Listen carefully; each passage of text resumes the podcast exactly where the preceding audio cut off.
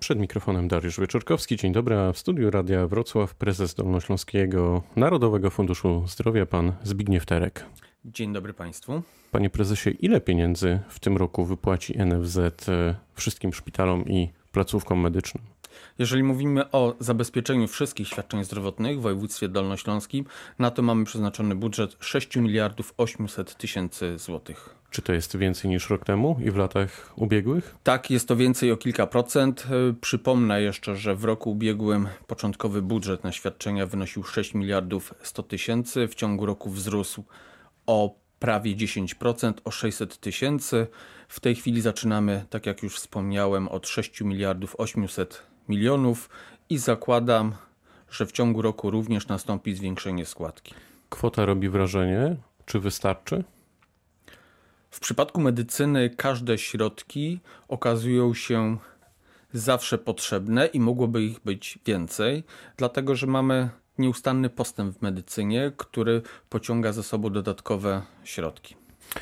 No właśnie, bo jest tak trochę jak pan powiedział, bo z jednej strony rok w rok słyszymy o tym, że tych pieniędzy jest za mało, że dyrektorzy szpitali mogliby na przykład przyjąć więcej pacjentów, świadczyć więcej usług, natomiast mają określoną kwotę pieniędzy i w ramach tego budżetu muszą się zmieścić. Czy, czy tak zawsze będzie, czy da się to zmienić?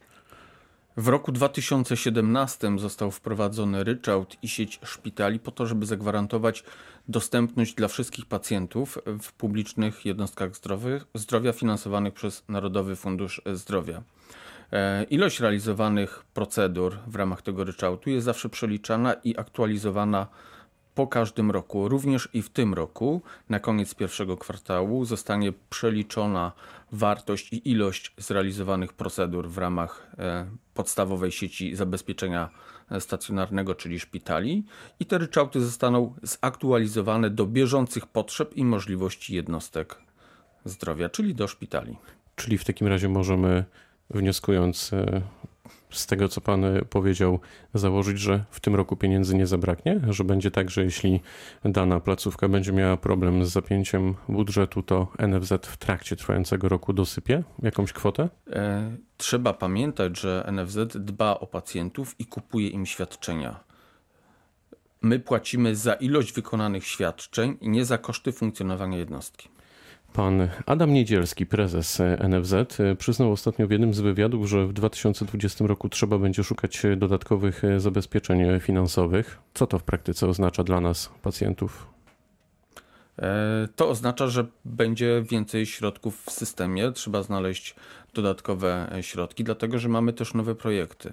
Tak jak w zeszłym roku otworzyliśmy bezlimitową realizację zaćm e, diagnostykę w zakresie tomografii komputerowej czy rezonansu.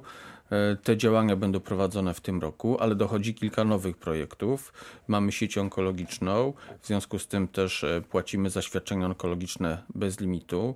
Wiadomo, e, że zachorowalność w zakresie onkologii z roku na rok jest coraz wyższa, więc to pociąga też konieczność większego finansowania. Zmienia nam się model opieki psychiatrycznej, zostanie wdrożony trzystopniowy model opieki. Pierwszy środowiskowy, drugi ambulatoryjny i trzeci y, stacjonarny. Jest to całkowita nowość i reforma w zakresie psychiatrii, szczególnie psychiatrii dziecięcej, która też pociąga za sobą dodatkowe e, koszty i dodatkowe finansowanie. A czy podatek cukrowy, co sugeruje e, wiele mediów, e, ma pomóc załatać właśnie dziury w budżecie NFZ-u? Ja bym nie traktował podatku cukrowego jako środka na łatanie dziury, tylko jako konieczność zwrócenia nam uwagi o to, byśmy byli odpowiedzialni za swoje zdrowie. Bo to, jak dbamy o swoje zdrowie, w konsekwencji przekłada się również i na koszty leczenia, które ponosimy wspólnie, więc współodpowiedzialność pacjenta za własne zdrowie jest również współodpowiedzialnością za swoich najbliższych członków rodziny i całego społeczeństwa. Dlaczego, panie dyrektorze, jest tak, że bardzo często, w zasadzie codziennie słyszymy o tym, że trwa na przykład w internecie jakaś zbiórka pieniędzy na leczenie pacjenta X albo Y, na jakąś bardzo drogą operację? Najczęściej ona jest e, wtedy realizowana za granicą, ponieważ w Polsce nie da się albo przeprowadzić tej operacji, albo NFZ nie pokrywa kosztów tej operacji. Dlaczego pacjenci muszą na własną rękę poszukiwać finansowania? Tak jak pan redaktor wspomniał, e, czasami niektóre procedury medyczne nie są wykonywane u nas w kraju, realizowane są poza granicami. E, bardzo często są to bardzo rzadkie przypadki, innowacyjne metody radzenia sobie z tymi przypadkami, które realizowane są za granicą. W związku z tym w różny sposób y, osoby próbują w miarę szybko zdobyć środki pieniężne, aby móc skorzystać z tej nowości medycznej, która jest dostępna na świecie, a której jeszcze nie ma u nas w kraju. Chociaż e, tutaj należałoby się pochwalić, że również i w naszym e, kraju e, ten postęp medyczny nadąża w jakimś stopniu za postępem dokonywanym w świecie. A jak pan myśli, ilu lat jeszcze potrzebujemy, żeby doprowadzić do takiej sytuacji? Czy to jest w ogóle możliwe, żeby ten budżet e, NFZ-u tak zapiąć, żeby nie było problemu z tym, że tych pieniędzy brakuje? To jest w ogóle możliwe, czy służba zdrowia to jest po prostu studnia bez dna i, i w zasadzie musimy się z takim stanem rzeczy pogodzić? Mamy do czynienia z dwoma aspektami. Jeden na które należałoby zwrócić w naszym kraju, to jest faktycznie nakłady przeznaczone na ochronę zdrowia w porównaniu do innych e, krajów europejskich. Tutaj mamy akurat ustawę 6%, która gwarantuje nam coroczny wzrost nakładów w stosunku do PKB. To jest jeden element. A drugi, spójrzmy na wszystkie systemy ochrony zdrowia w poszczególnych krajach i tam również środki publiczne nie, wystarcza, nie wystarczają na wszystkie nowości medyczne, które są dostępne, więc też jest jakaś tam ograniczona pula świadczeń, która jest finansowana w ramach środków publicznych. Dyrektorzy szpitali w tej chwili od kilku tygodni apelują o, o pomoc w sprawie kosztów podniesienia, związanych z podniesieniem stawek za wywóz śmieci, ale też pensji minimalnej. Podobno NFZ tutaj nie zwraca mm, pieniędzy szpitalom. Prawda to jest? E, tak jak mówiłem wcześniej w swojej wypowiedzi, Narodowy Fundusz Zdrowia płaci za świadczenia. No właśnie. I teraz e, pytanie jest takie, skąd dyrektorzy tego typu placówek mają wziąć pieniądze? W ramach realizacji kontraktu wykonują określoną ilość świadczeń, za którą dostają środki pieniężne e, z NFZ-u jako swój przychód e, prowadzonej jednostki. To są przychody, które powinny im wystarczyć na prowadzenie e, swojej jednostki. Oczywiście mamy jeszcze organy prowadzące, które w zakresie modernizacji, inwestycji w sprzęt, w infrastrukturę mają też swoje zadania i zobowiązania.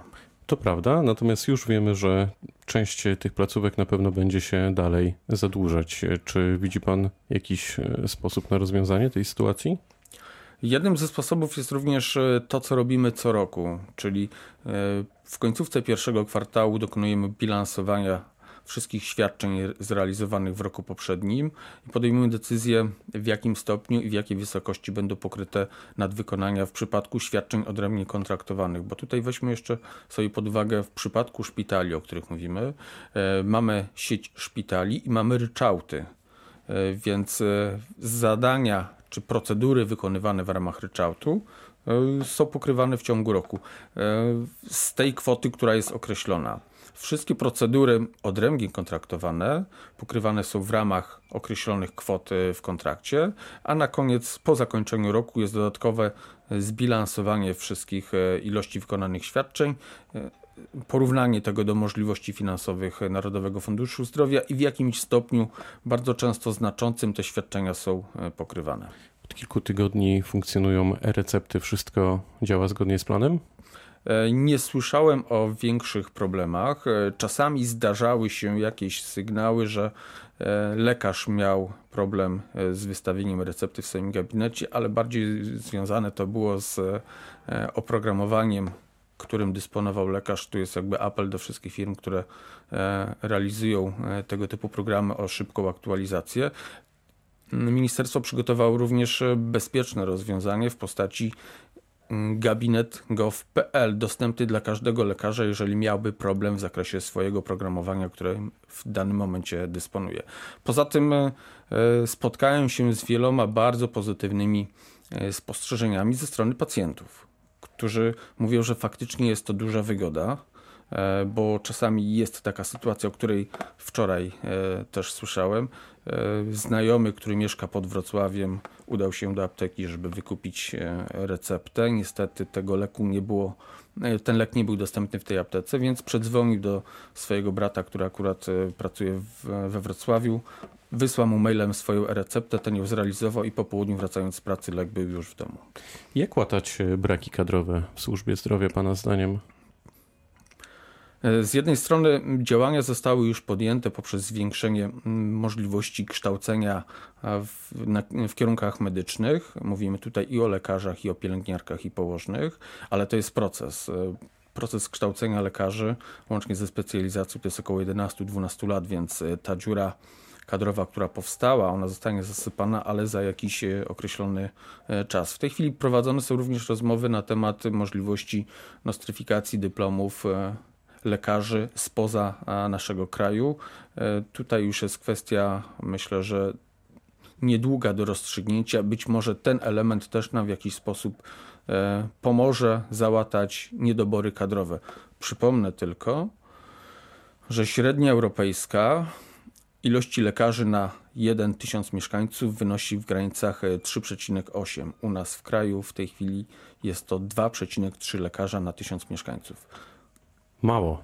Bardzo mało. To bardzo co, mało. Co przed nami, panie prezesie, w takim razie w tym roku już e, na koniec? Jak, jak, w jakich barwach pan to widzi? E, tutaj konieczna jest wzajemna współpraca między mm, dyrektorami szpitali, prezesami szpitali, organami prowadzącymi różnych powiatów e, i jednostek o to, żeby dokonywać konsolidacji świadczeń, bo ta ilość lekarzy nie pozwoli nam, za, e, nie pozwoli nam aby w, w każdym szpitalu dublowały się niektóre świadczenia e, bo lekarz fizycznie nie będzie dostępny na oddziale. Już w tej chwili mamy taką sytuację, że lekarz w jednym miejscu jest dwie godziny, po czym e, przejeżdża w inne miejsce, tam dyżuruje też 2-3 godziny i jedzie w inne miejsce i sporo swojego czasu zawodowego niestety spędza w podróży, a mógłby efektywniej spędzić e, bezpośrednio pracując z pacjentem. Czyli gdyby miał Pan powiedzieć, co przed nami, to jaka perspektywa się rysuje? E, perspektywa skrócenia kolejek w ambulatoryjnej opiece specjalistycznej. Powiedział prezes Dolnośląskiego Narodowego Funduszu Zdrowia Zbigniew Terek, który był gościem rozmowy Dnia Radio Wrocław. Bardzo dziękuję. Dziękuję. Pytał Dariusz Wieczorkowski. Dobrego dnia.